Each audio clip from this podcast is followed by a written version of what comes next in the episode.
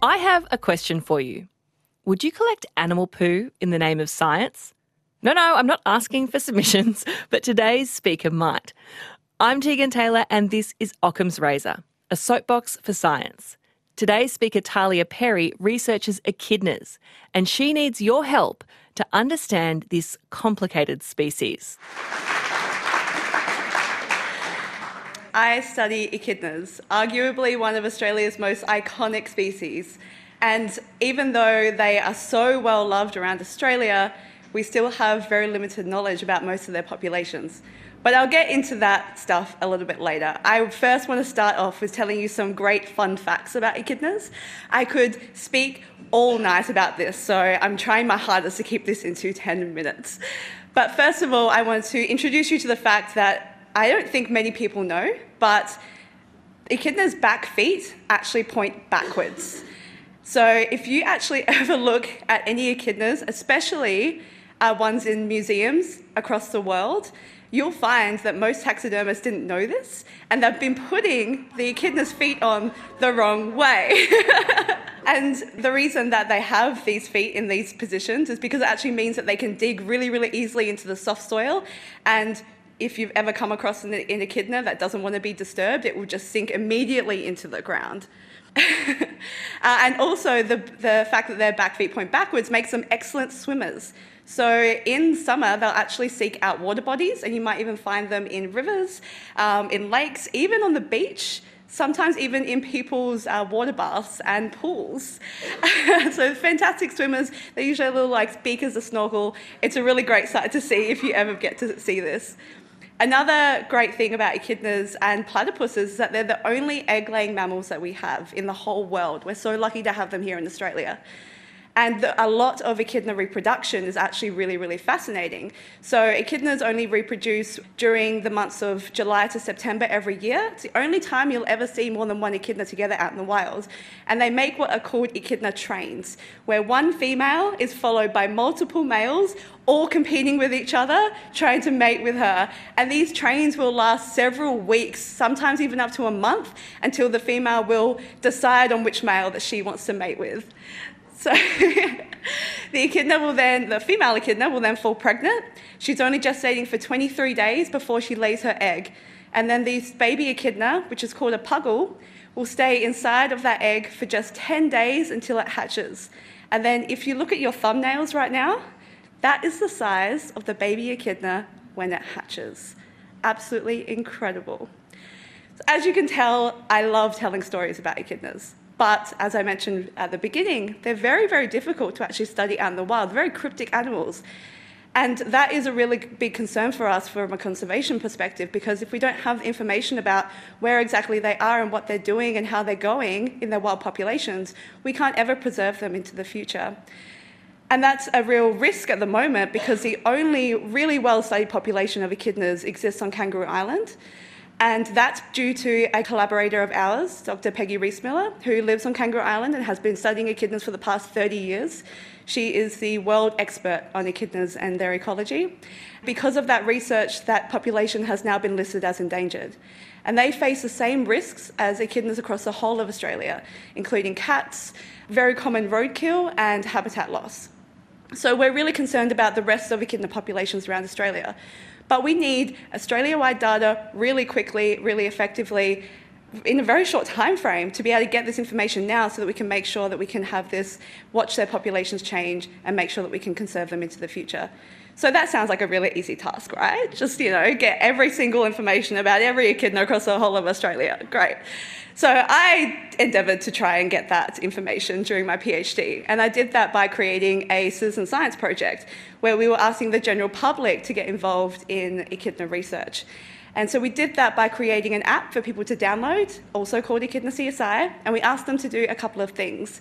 Firstly was to take photos of echidnas out in the wild whenever they see them, and then the app automatically tracks the date, the time, the location, and we asked them a couple of different questions about what the echidna was doing or how big it was when they were out in the environment as well. And the other thing that we get people to do was a little bit unusual, but is collecting echidna poo. And it's a good thing that echidna poo was actually quite distinctive. Basically, they are long tubes of soil. They're a lot larger than people would initially think. They can be about 10 to 15 centimeters long. They are about the thickness of a 5 cent to a 20 cent piece coin, depending on the echidna. And they even glitter in the sunlight. So, kind of like a bit of a fancy poo, if you tell me. And we were pretty ecstatic that when we launched this project, so many of the Australian public really jumped on board this. And we're really passionate about getting information about echidnas and also for helping with their conservation. Actually, when we launched the project, we did it at Adelaide Zoo. And the idea was because we had some news crews that wanted to interview us and find out some information about the project, but also they really wanted a great image and video footage of the echidna that lives at Adelaide Zoo, which is named Stevie, by the way. Um, he's a blind echidna, so he was called Stevie after Stevie Wonder, and he's still there. But um, we were there for an hour, hour and a half trying to get these interviews done. And do you think we could find Stevie anywhere? No. So that was a real good tell of why we needed the general public to give us a stud because we, a bunch of 10 people, including zoo staff, couldn't find this echidna in its own enclosure.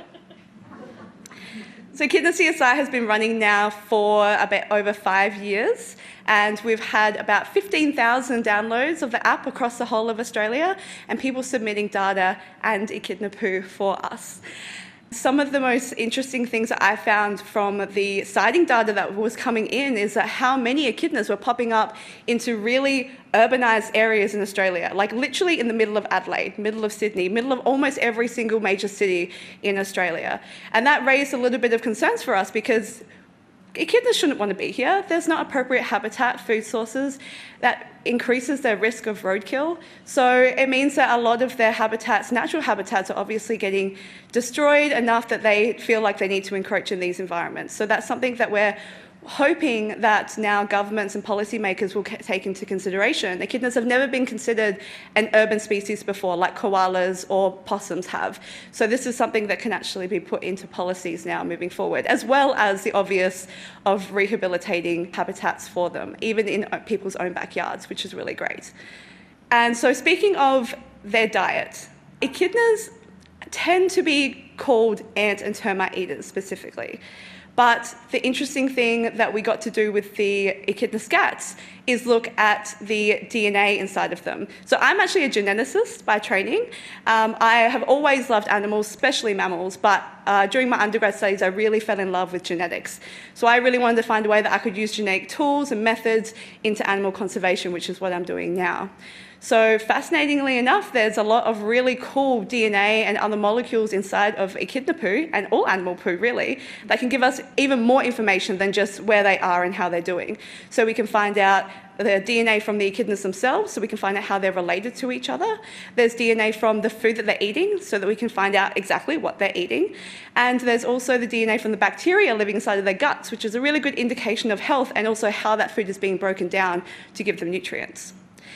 So when we started this project, we had an inkling that echidnas weren't just eating ants and termites. And that's mostly from the field studies of these collaborators who have been working out in the field for the past 30 years, like uh, doc, Dr. Peggy Rismiller, who had visually seen echidnas eating soft bodied insects, but that weren't showing up in the scats, in the poo.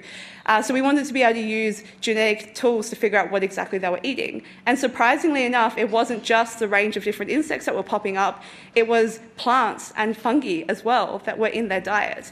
So I can see a really good shock face in the audience. that's, what, that's what I need. Yeah, absolutely shocking. This has never been considered before in echidna diet before. So not just was the DNA of the plants and the fungi popping up in the, in the DNA from the echidna scats, but we we're also able to look at the bacteria uh, in their guts as well from the scats. And we found that there were plant fermenting bacteria that were actually breaking down that plant material so that they could be uh, used as nutrients for the echidnas, which is not super unsurprising because uh, hard bodied exoskeletons like from ants and termites are really hard to break down too. So they obviously weren't getting a lot of uh, nutrients that way either This has been really important for us from our perspective of not just research, but also for applications. So we partner a lot with zoos, especially Taronga Zoo and Perth Zoo, We have a really active breeding program and are trying to change the diets of echidnas in captivity because they've had some gut issues in the past as well. We are partnering with these zoos so that we can make sure that they are having happy, healthy echidnas that are going to be um, used for breeding for long-term strategies too. So I've been running Echidna CSI now for five years. I get to talk to a lot of amazing people who are super passionate about this sort of research, and it's really reinvigorated the science side of things for me as well. So none of this research would have been ever possible without the thousands and thousands of people who managed to help with my research. So I will always be grateful for those people who have contributed. And Echidna CSI is still running. So if you would like to get involved, um, please do download the app. The hope is that these sorts of projects will last as long as possible. So so that we can get that long term information so that we can actually make some real differences. Thank you. That was Dr. Tahlia Perry, postdoctoral researcher for the School of Biological Sciences at the University of Adelaide. She was speaking at our Occam's Razor live event at MOD on the traditional lands of the Kaurna people in November. I'm Tegan Taylor, your Occam's Razor host, and I'll be back next week with more science to surprise you. You've been listening to an ABC podcast. Discover more great ABC podcasts, live radio, and exclusives on the ABC Listen app.